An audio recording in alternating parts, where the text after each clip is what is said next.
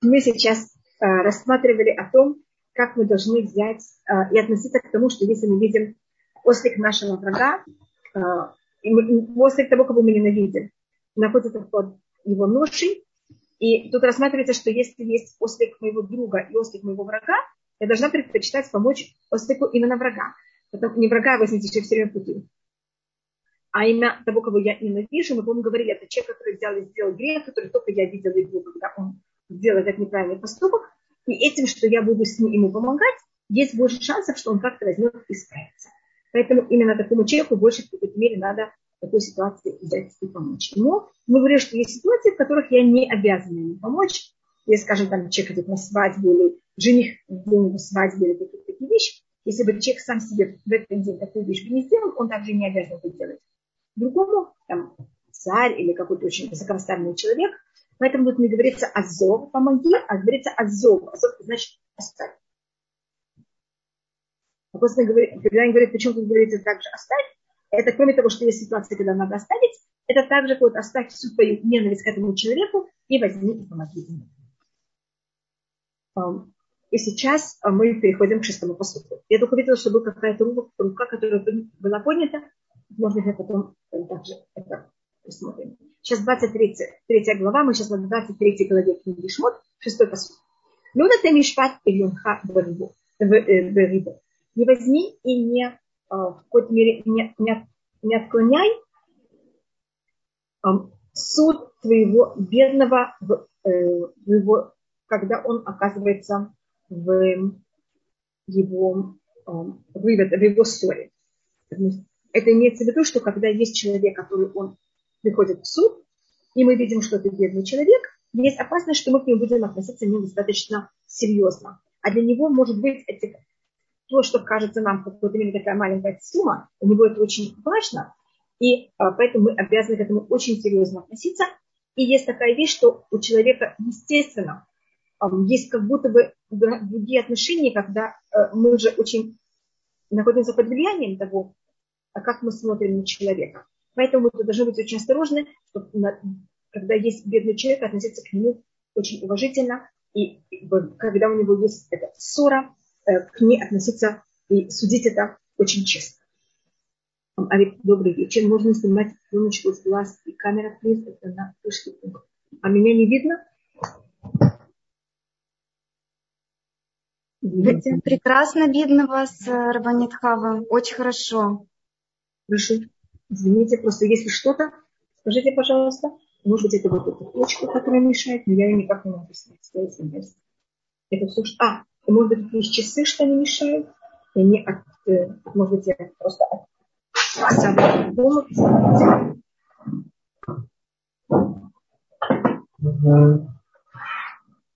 Может я пересяду, тогда будет более легче видеть. Если то, что мешает, это um, часы, то, пожалуйста. Спасибо. Если что-то мешает, пожалуйста, скажите. И сейчас у нас есть седьмой посук. Значит, мы должны быть очень осторожны и судить всех очень честно.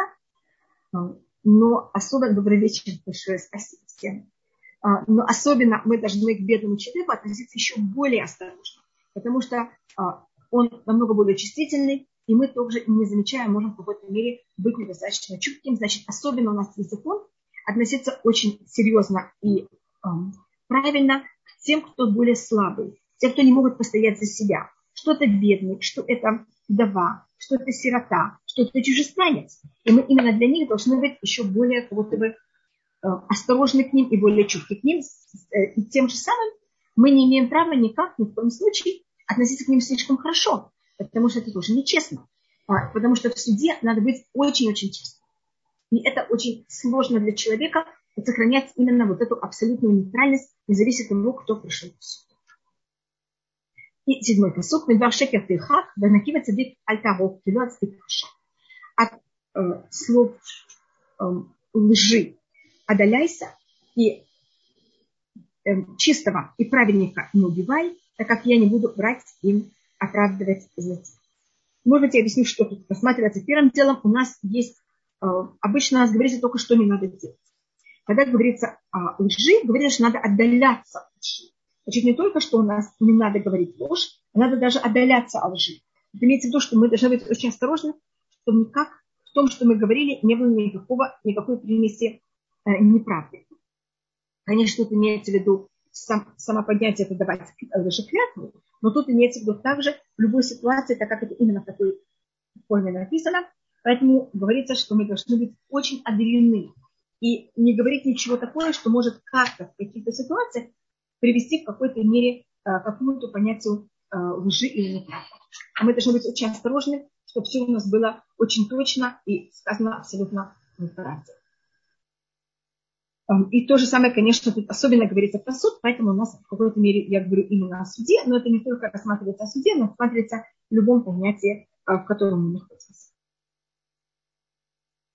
И, значит, есть вещи, которых мы не имеем права делать, и вещи, которых мы должны, должны не только не имеем права делать, мы должны от них отдаляться.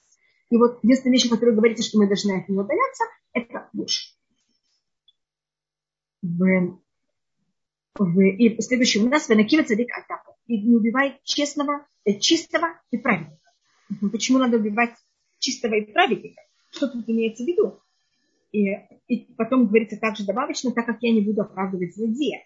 А какой, каких тут вещей имеется в виду? А, и тут у нас рассматривает закон об этом, что так как говорится о убийстве, имеется в виду, что произошло, если человек пришел в суд, его суд взял и оправдал. Это называется наки. Он, суд его оправдал, но потом кто-то берет и говорит, вы знаете, а, вы, я тут начинаю как раз наоборот.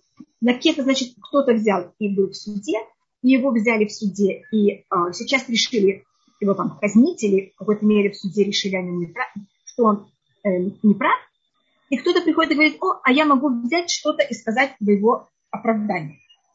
И мы в такой э, случай можем сказать, извини, мы уже взяли, и так много судили. Если даже кто-то, после как было уже решение суда, кто-то его хочет взять и оправдать, мы должны взять его и возвратить и оправдать.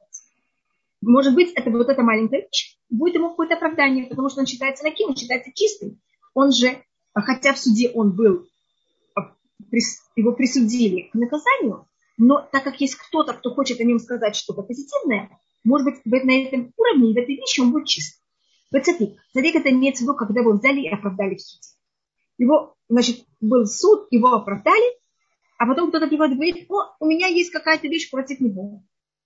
Говорится, альтарок, если он, это понятие, которое э, связано с э, смертной казнью, вы должны его взять, и нельзя его возвращать и судить заново тут в какой-то мере есть какая-то нечестность. Значит, если есть какой-то плюс, после как было решение суда, его уже, э, скажем, если это была смертная казнь, уже решение о его смертной казни. Кто-то говорит, у меня есть какая-то вещь, которая может в какой-то мере что-то в его, в его эм, пользу, мы берем его и возвращаем, еще раз пересматриваем его дело.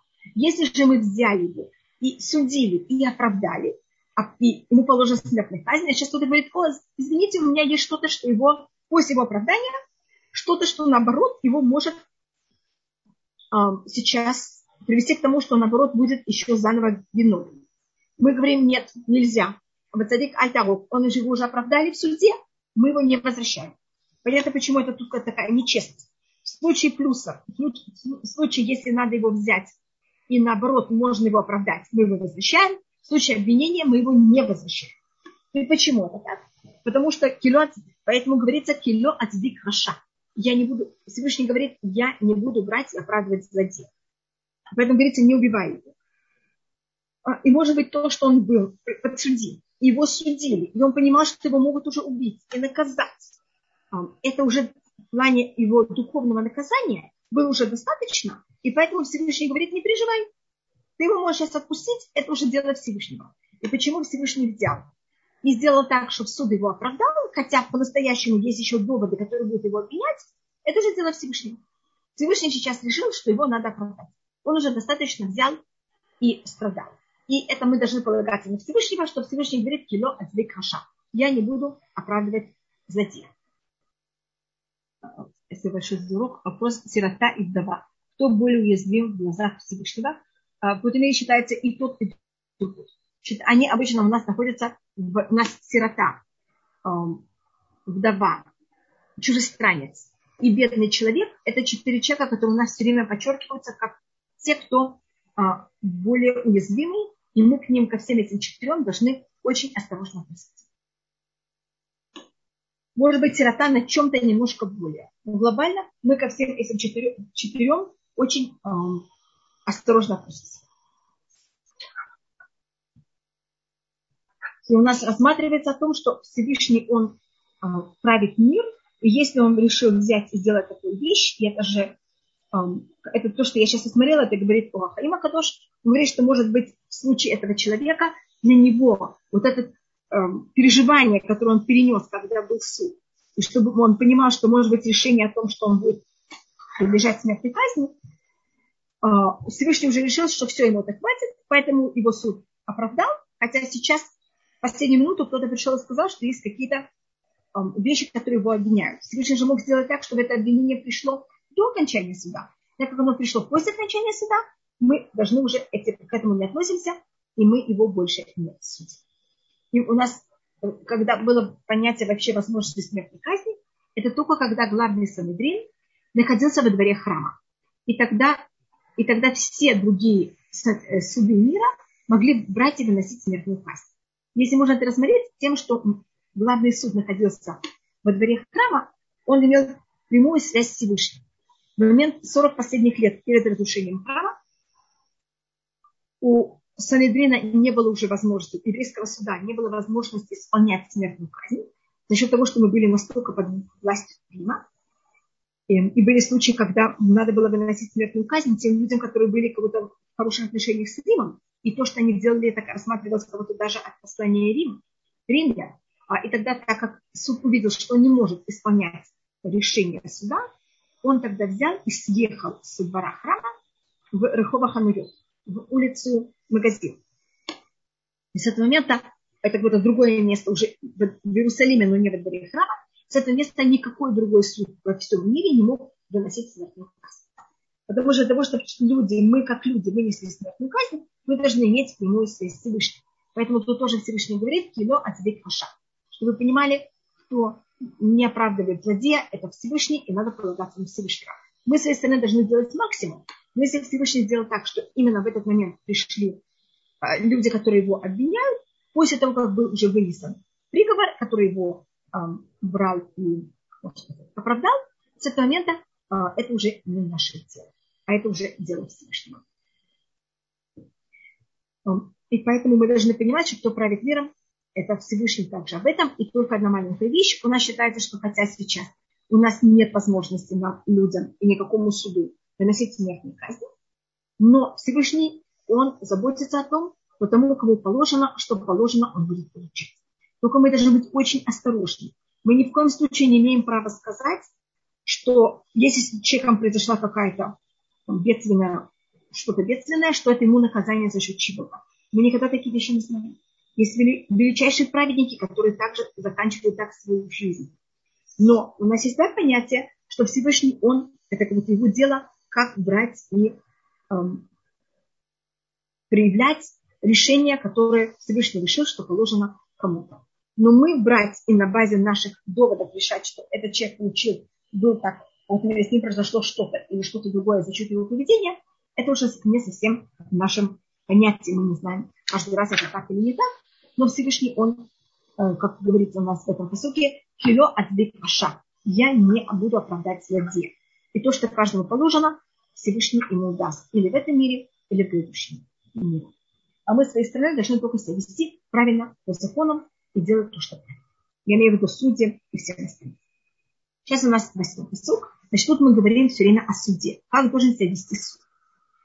Значит, мы говорим о том, что суд должен быть очень осторожен, не слишком хорошо относиться к бедному, не слишком плохо относиться к бедному. А он должен быть очень осторожен, чтобы не было никакого, никакой неправды. Любой должен быть, и мы, любой из нас должен быть очень осторожен, никак не приближаться к понятию неправды, даже отдаляться от неправды. И мы должны э, в обе стороны рассматривать подсудимого и, и плюс, и минус, как будто в какой-то мере, то, что я говорю, нечестно. Это имеется в виду, что если человек, он оказался обвинен, и кто-то говорит о нем что-то хорошее, мы должны его возвращать. Если кто-то был, наоборот, оправдан, и кто-то хочет о нем что-то сказать нехорошее, мы его не возвращаем. И мы понимаем, что кто, кто будет, конечно, а, приводить к суду, это и наказывать, это Всевышний, и это не наше дело. Мы как судья, я говорю, тут же говорится о суде, хотя мы не судья, но я говорю имя судей, а их цель это только спасать и заниматься тем, что в мире было как можно более больше порядка, мира, и чтобы те люди, которым положено, значит, мы наказываем только в ситуации, это в какой-то мере не наказание, это всегда только спасение. Как говорится в Пашат Масэль, в последней главе книги Бамидба, Вейтилу Хаида. Суд должен, его цель суда это только спасать. Это спасать людей от э, уголовников, это спасать других людей, я имею в виду, которых есть у них опасность, что они станут уголовниками, а тем, что уголовники получают свое наказание, этим это показывает другим людям, что не стоит быть уголовниками. И это также спасает уголовника. Потому что если мы даем ему наказание в этом мире, он тогда в грядущем мире в душе после смерти, он уже не получит свои, э, свои муки. Если мы же с нашим поступком суда не сможем спасти среду или не сможем спасти подсудимого или общество от неправильного поведения, мы тогда не наказываем. Поэтому у нас цель это не наказывать ни в коем случае, а цель это только спасать. Если кто берет и дает каждой душе то, что ему положено, это только Всевышний. Мы, наша цель как люди, только спасать. И сейчас я перехожу к восьмому выпуску. Вышел люди ках, я шел от ярвер, тикхем, и И взятку не бери, так как взятка возьмет и ослепнет глаза э, зрячих и возьмет и, и солит. Он будет в какой-то мере делать неправда, а праведные вещи, праведные слова. Значит, когда у нас происходит суд, он в какой-то мере нас будет подводить, если мы возьмем взятку. И взятка, она может быть в какой-то мере любая вещь. А если с этим человеком я никогда не здоровалась, сейчас я буду с ним здороваться, это тоже взятка. Взятка – это хорошее слово. А взятка может проявляться в любой вещи, которые в какой-то мере мы чем-то как-то проявляем в суде, который мы до этого не проявляли.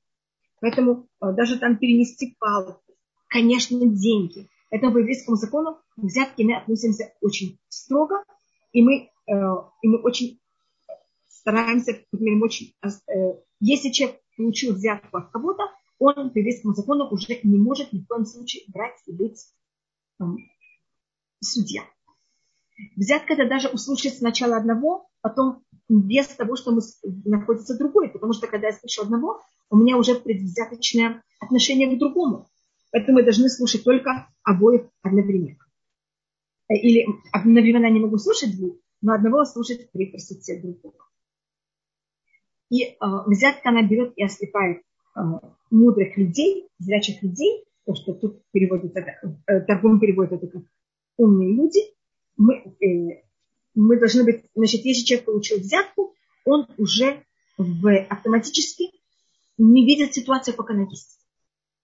Поэтому э, и мы в какой-то мере сразу уже берем и рассматриваем это пользу кого-то другого.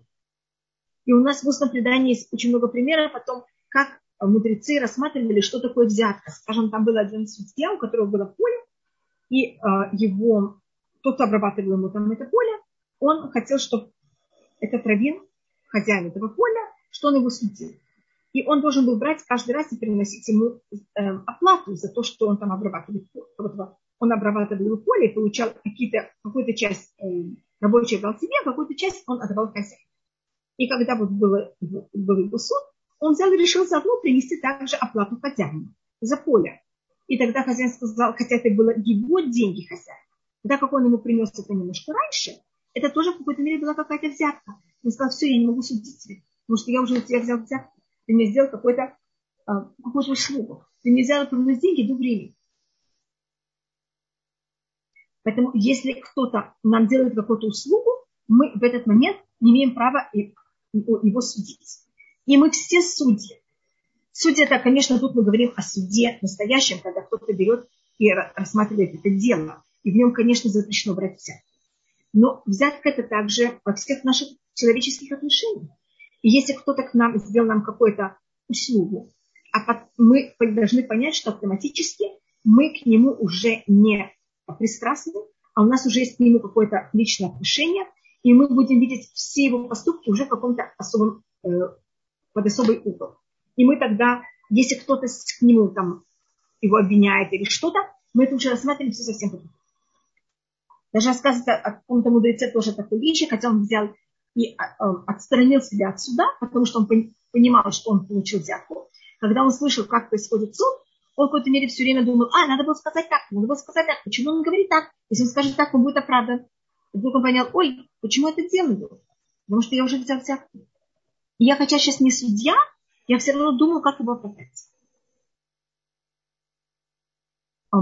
И у нас рассматривается, что любой судья, если он берет взятку, если он был зрячий, он теряет э, потом возможность зрения.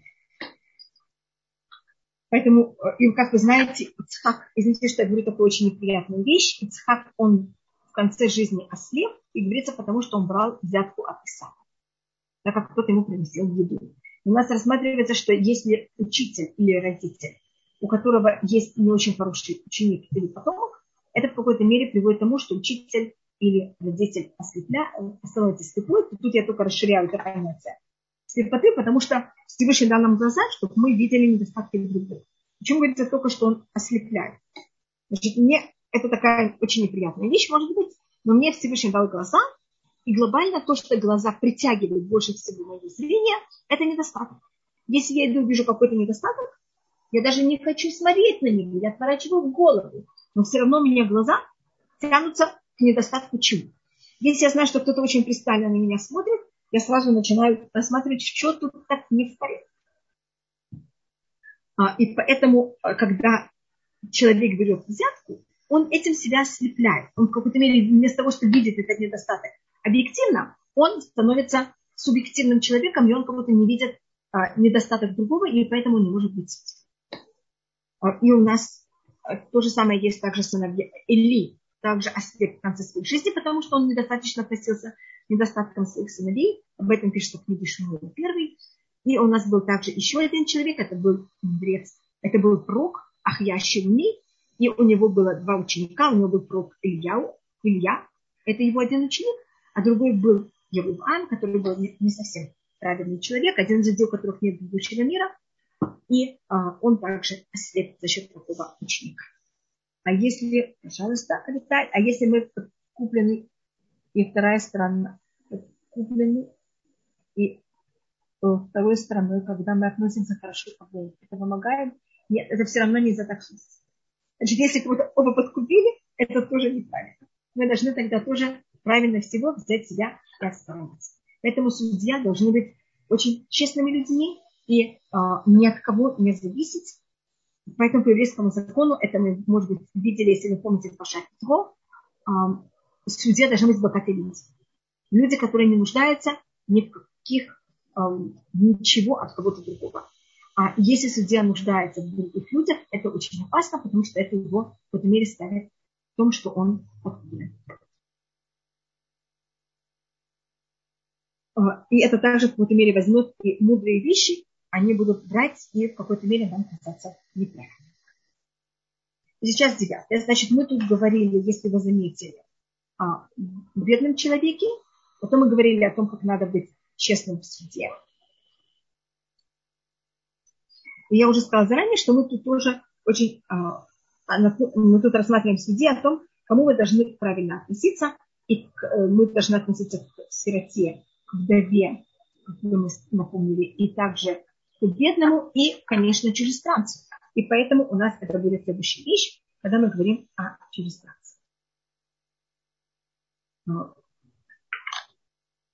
Легер Лотильхас. И чужестранца ты не должен взять и его давить. Батеми датемет невишегер, и вы знаете душу чужестранца. Хигерем и темберет так как вы были чужестранцы в Египте. Значит, тут это не только понятие, как мы к нему относимся, а мы должны это понимать его психологическое состояние. Что когда, так как он чужестранец, он в какой-то мере все время себя ощущает неуверенным, он, у него есть вот это ощущение, что к нему относятся по-другому, чем кому-то другому. А, и поэтому к нему мы должны по еврейскому закону относиться еще более особо и более а, нежно и осторожно. И у нас, э, у нас говорится, конечно, о том, что мы должны любить любого еврея, А про гера у нас говорится еще добавочная вещь. Вафтем это гер. Мы должны также брать и любить гера. Хотя гер входит уже в состав еврейского народа, а, но так как у него есть вот это ощущение в какой-то мере а, какой-то сложности, поэтому мы должны к нему относиться еще более осторожно. И хотя нельзя взять и подавлять никакого еврея, а, Геру это относится еще более за счет двух вещей. Одна вещь это потому, что есть склонность, потому что он чужой, к нему относиться по-другому. А другая вещь это потому, что он гер, он себя ощущает немножко по-другому, и поэтому к нему надо относиться еще более осторожно, для того, чтобы компенсировать вот это его ощущение, его сложность духовного состояния. Почему ослеп как разве он взял взятку Исава, о чем тут речь? О, извините, что такую вещь некрасиво сказала. А, но, как вы знаете, Исав приносил ему еду. И Ицхак ел еду э, Исава, как говорится, кицай беки. Был в устах, э, и тут вопрос, это был в устах Исава. Он ловил Ицхака, или тем, что он кормил Ицхака этой своей едой, это в какой-то мере тоже рассматривается как какое-то понятие а, недостаточно круто. Этим, за счет этого Ицхак, конечно, есть и совсем другие объяснения тоже, я даже извиняюсь, что я это привела, а просто я хотела показать о том, что говорится, что если люди так себя ведут, они, а, а, у них есть слепота, поэтому я привела а, такие примеры. А, и, и у нас можно также рассмотреть именно про Ицхака. То есть мы говорим не о ком другом, а только про Ицхаке. Просто если я уже сказала такую вещь, как вы знаете, у нас о каждой вещи есть 70 комментариев, это что Ицхак, он именно был тот, кто видел мир в самом правильной форме. Потому что когда я закрываю глаза, я мир вижу идеально. Но как раз говорится о тех людей, которых видят, они видят как будто вот этого человека идеально. Значит, они как будто бы смотрят на этого человека уже не по-настоящему, как он. И это уже неправильно. Потому что когда а, кто-то находится в суде, не надо видеть это как идеально, а надо видеть это именно, как этот человек сейчас себя ведет, а не всевозможные его только хорошести.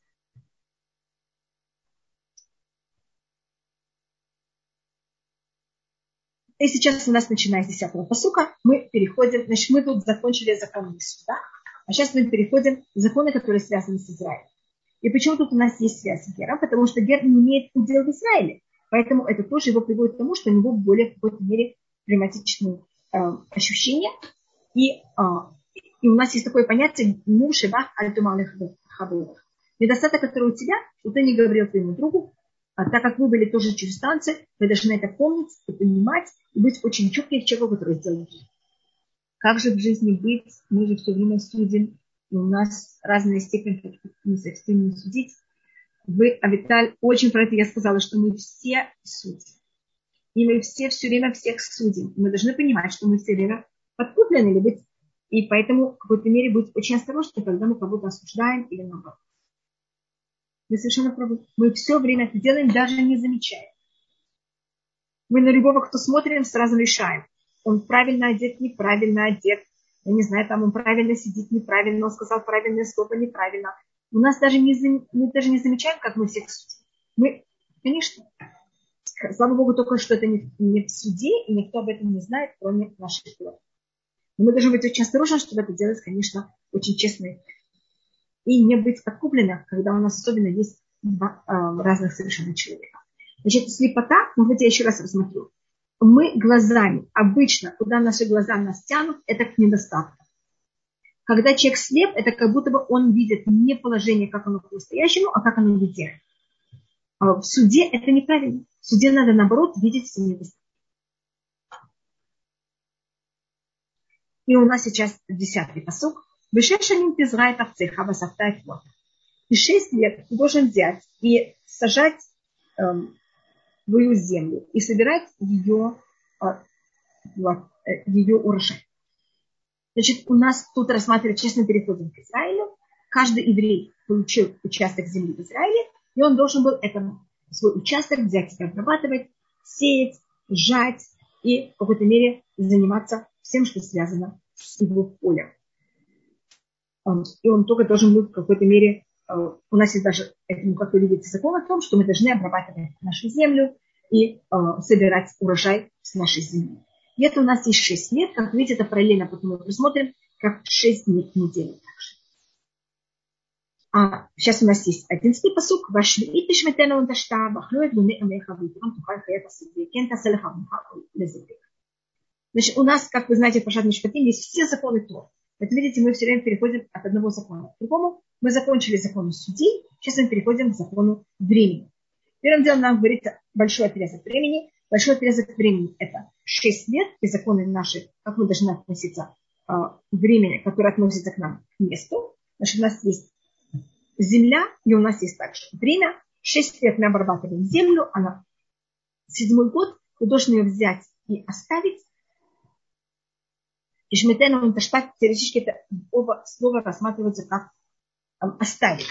Я только не знаю, как это перевести на русский правильно. Поэтому я говорю два раза оставить. Я уверена, что у вас на русском переводе есть какие-то более мудрые слова. И будут есть бедные твоего народа, а остальное будут брать и есть животные поля. Так ты должен делать твоему винограднику и твоим маслинам. Значит, это то, что надо делать сельскому, всему сельскому хозяйству. И деревьям, и также полю. Почему говорится, откуда я беру, что-то говорится о поле? Потому что в 10 посуде говорилось 6 лет сажай.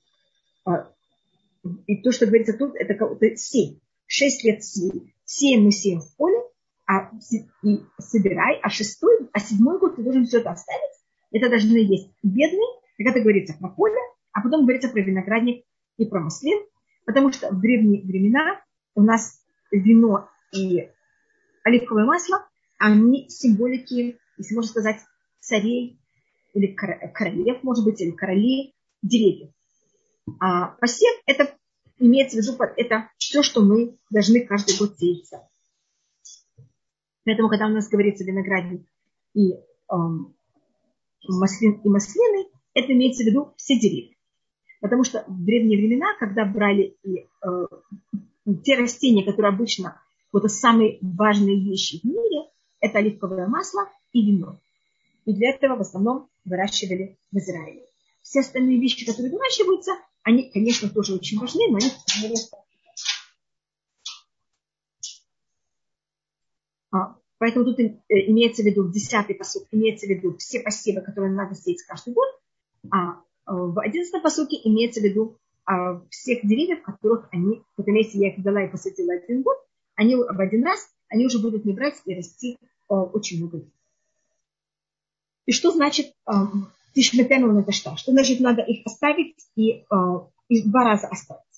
Что это имеется в виду? По одному мнению это надо оставить. Их вот нельзя обрабатывать землю вообще. И что это значит, что ты должен тоже это оставить? Что мы не имеем права это есть. Я потом рассмотрю, с какого момента мы не имеем права. А другое мнение, это значит, что мы должны оставить и не обрабатывать эту землю во всех возможных понятиях. И не обрабатывать это на там, не знаю, там, брать и сажать, и не обрабатывать тем, что не удобрять землю полностью оставить. Вообще не заниматься землей. И сейчас мы просмотрим, что значит, э, значит как, как тут говорится в нашей посылке. А остаток ты возьмешь и дашь полевым животным. Значит, мы в седьмой год, все, что у нас есть, это то, что называется швита. Мы не обрабатываем землю. И то, что взяло и выросло в винограднике или там все плоды, которые выросли, они Э, их, кто может их есть, это все. И хозяева их могут есть, и бедные их могут есть, и животные их могут есть. А только, мы должны только взять их оставить. Оставить значит, что если у меня есть э, плантация там, или у меня есть сад с плодоносными деревьями, я должна взять на всех заборах написать, что это предложит всем, кто хочет, может прийти. Я не обязана открыть двери. Открыть, более точно, это не двери, а открыть ворота потому что могут прийти кто-нибудь не очень такой приятный и сломать мне мои деревья. Я не должна, чтобы кто-то ломал деревья. Я могу ворота оставить заперты и написать на них, что если вы хотите ключ, он у меня находится там-то и там-то, по такому-то телефону, и тогда кто-то звонит или приходит, я ему даю ключ, и я могу также наблюдать, что он не взял и ничего. И обычно это также люди, которым дают ключ, они же более осторожны, и они явно ничего мне, должно быть, не будут а, портить, никакие ветки там не обрывать. И тогда они могут собрать сколько также себе еду. Я тоже имею право. Значит, я хозяин поля, тоже имею право собирать. Это не только для бедных, это также для богатых, это для всех. В седьмой год поле, оно принадлежит всем, но не только людям. оно принадлежит также животным. То скажем, как пример, я взяла и нарвала какие, что вы хотите, чтобы я нарвала? Виноград. Я взяла и нарвала очень много винограда, я из винограда выжила и сделала из него вино. А сейчас уже прошло месяца, три месяца, в поле, в виноградниках нет уже вообще винограда. С этого момента, как нет в поле винограда, э, в поле, как нет на виноградниках винограда, животные уже не могут есть виноград, потому что нет поля винограда. А у меня есть вино, потому что я человек, и я что сделал с виноградом? Я его взяла, из него сделала вино, у меня сейчас вино будет храниться очень долго.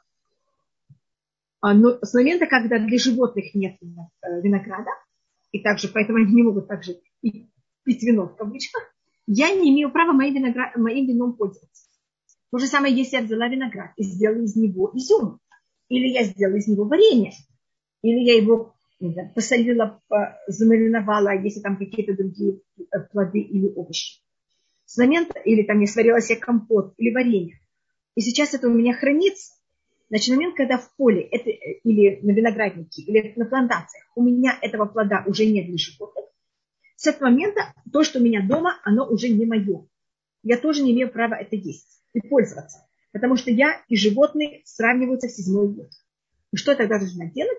По закону, когда мы должны тогда взять вот это то, что у меня там есть бутылки вина или а, варенья, или соленые огурцы, соль, э, э, всякие соленые вещи, или компоты, или там все, что я себе консервировала, или высушивала как изюм, я должна это взять, вынести на территорию, которая принадлежит всем, и сказать, дорогие, это всем. Это уже в какой-то мере не мое. И тогда все имеют право брать, я тоже имею право брать. Я была в Израиле перед Песохом. Были овощи, фрукты в магазине, которые были особенно, особенно нельзя, чтобы они испортились. Как мне объяснили мой. Да. Что это такое? Теперь выросли сами по себе. Почему это? Это не те, кто выросли сами по себе. А, да, это вот, если это плоды, есть у нас когда это овощи, а есть когда это плоды. Если это плоды, а те, кто, те плоды, которые взяли и выросли сами по себе, то, что называется в седьмой год, они, мы их, они, так как мы в, этом, в этот год на уровне животных, видите, какая у нас есть такая экология, что мы занимаемся животными также и также э, заботимся о них. Если, э, скажем, я взяла себе апельсин или яблоко или какую-то такую вещь, у которой какая-то часть этого плода, мы как люди это не едим, а животные могут это есть. Так та часть плода, которая для меня не съедобен, но для животного съедобен, я не имею права это выкинуть. Я должна это дать животному. А если у меня нет животного, я тогда не должна его искать, мне это очень тяжело, это будет для меня почти невозможно. Тогда я должна взять пакетик, туда положить э, вот эти части плода, которые съедобны для животного, а не для меня. И я тогда кладу это в этот пакетик так, чтобы эта вещь, не я его портила, а эта вещь сама испортилась. И когда эта вещь уже будет негодна для еды животных, тогда я могу это взять. Это понятно немножко, Эстер? Но, скажем, если я взяла и купила орехи, шест, э, тоже седьмого года, скорлупу орех животные не едят. Тогда я могу скорлупу животных, э, э, скорлупу э, орех взять и выкинуть. Это только относится к тому случаю, когда то, что есть на плодах, это то, что я не ем, а животные ест. И тогда вот к этой части я должна быть также осторожна, не могу это просто так выкинуть, испортить это так, что животное не могло это есть. Потому что у нас в 11 посуке говорится, и в Итран остаток их будет есть полевое животное, полевые животные. Поэтому это называется душа шви, то есть в вещи есть святость года Швита. Э, эти плоды мы не вывозим из Израиля, их можно есть только в Израиле. И все, что может, могут использовать животные, я не имею права портить. И после того, как эта еда, этот плод исчез из поля для животных, он также, не, я не могу им пользоваться, я не могу иметь приоритет над животными, тем, что я человек, и я могу заниматься консервацией. А то, что я должна тогда взять, то, что я сказала, это называется биум. Биум это значит, что я их беру, выношу на улицу и говорю, все, кто хотят, может этим пользоваться. И также я имею право этого. Специальная гдуша в них. Что, да, гдуша это значит святость. Эти плоды имеют особую святость. И поэтому мы не имеем права портить то, что кто-то другой может от этого есть удовольствие. И именно кто-то другой имеется в виду люди или животные. Поэтому у нас, и откуда я знаю, что также, если животные могут от этого иметь удовольствие, я не имею права это портить, потому что у нас 11 посуде говорится, значит, это вы должны оставить плоды седьмого года, и их будут есть бедные от вашего народа, и остаток будет есть полевые животные. Поэтому то, что могут есть животные от плодов шмита, запрещено не портить. Если у меня есть животное, которое это ест, там, ослик корова, пожалуйста, я могу не дать. А если нет, как я говорю, я не должна их искать. А я просто беру тогда, это держу, кладу там в нейлоновый пакетик или в такую вещь, которая не я порчу вещь, а вещь сама портится. Я жду, пока она сама испортится, только тогда я могу это взять. Почему имеет специальную душа? У нас все, что выросло, первым делом, все плоды Израиля имеют какую-то святость, а плоды Израиля, которые выросли в седьмой год, имеют очень высокую святость. Так Всевышний сказал. Седьмой год, он в какой-то мере приравнивается к шаббату. Как шаббат это особый святой год, день, также у нас есть святой год. Извините, если я пропустила вопрос. Что запрещено две недели перед Ветром Аба? Бесраташем на следующей неделе воскресенья, если Хас Халиля, Машех не придет до следующего воскресенья, а так как 17-й тому будет следующий э, четверг, тогда мы без Раташем, чтобы Всевышний помог, чтобы не надо было этим заниматься, а чтобы надо было заниматься, наоборот, законами, как надо, надо себя вести, когда будет уже без Раташем построен храм. Но если Хасва Халиля Машех не придет, тогда мы в следующее воскресенье будем этим заниматься. Седьмой год – это год единый для всего Израиля. Да, это один год для всего Израиля. У Этрога нет бюра, они во время, они все время есть плоды. И это целая проблема, что делать нам с Этрогом. Этрог, он, значит, у нас есть два закона. У нас есть понятие эм, то, что выросло в поле, у нас есть то, что взяло и выросло на деревьях. Этрог – это целый спор, как он рассматривается. Он имеет закона, что у нас есть понятие лекита, есть понятие ханата у нас, когда мы говорим о растении, мы рассматриваем, с какого момента его взяли. Пожалуйста, Эстер. Мы рассматриваем, когда, если это овощ, мы рассматриваем, когда его сорвали. Если взяли помидор и его сорвали э, перед началом года шмита, он считается шестого года. На этом же э, стебельке росла другая помидорина. Я ее взяла и сорвала после э, начала месяца года шмита после Рошашана, разница там 3 дня, 4 дня, он уже имеет закон Шмита. Значит, у нас э, овощи, и они имеют закон для кита, когда вы это взяли и сорвали. Плоды не зависит от того, когда их сорвали, а то, что важно, это когда они зацвели. Или когда у них была зависть, я точно не знаю, как это все называется. Но это имеется в виду, когда они в какой-то мере а, превратились на, на начало э, плода на дереве. А, этрог в этом у нас есть спор, как рассматривается этрог. Он рассматривается как плод или рассматривается, и зависит, когда его сорвали, и зависит, когда он зацвел. Потому что на этроге, я, у нас как раз, я нахожусь в таком месте, где есть у нас дерево, э, деревья, цитрусовые деревья. Если вы хотите, я могу даже вам показать. На этом же дереве в течение всего года есть и э, лимоны, или если мы говорим про этрог, этрог, малюсенькие этроги, цветочки этрогов, и совершенно спелые этроги. И поэтому у нас целый спор, как относится к э, Петру и какой он имеет закон. А ты, значит, мы рассмотрели, что запрещено в год шмита обрабатывать землю, запрещено в год шмита удобрять землю, и мы ничего не можем делать с деревьями и с, э, с всем другим сельским хозяйством. Если это э, сажать в поле, мы вообще не имеем права ничего сажать в поле. Даже если что-то выросло само по себе, там помидоры сами по себе выросли, или выросли сам, сама пшеница, называется сухим, на это тоже не едим. А если это э, дерь, э, плоды, которые выросли на дереве, мы такое, конечно, имеем право есть, это имеет очень особую святость, это очень желательно есть, только мы должны это есть так осторожно, что то, что могли, могло также быть полезно для животных, мы не имеем права портить, а сделать так, чтобы животное это получило, или хотя бы что-то вещь испортила сама по себе, а не что мы это испортили, просто так запрещено это выкидывать. Эм, но взять и, и что, какие у нас законы к дереву. Мы, значит, обрабатывать землю и улучшать, чтобы дерево дало больше плодов, мы не имеем права. А то, что мы да имеем право, это делать все для дерева, для того, чтобы оно не погибло.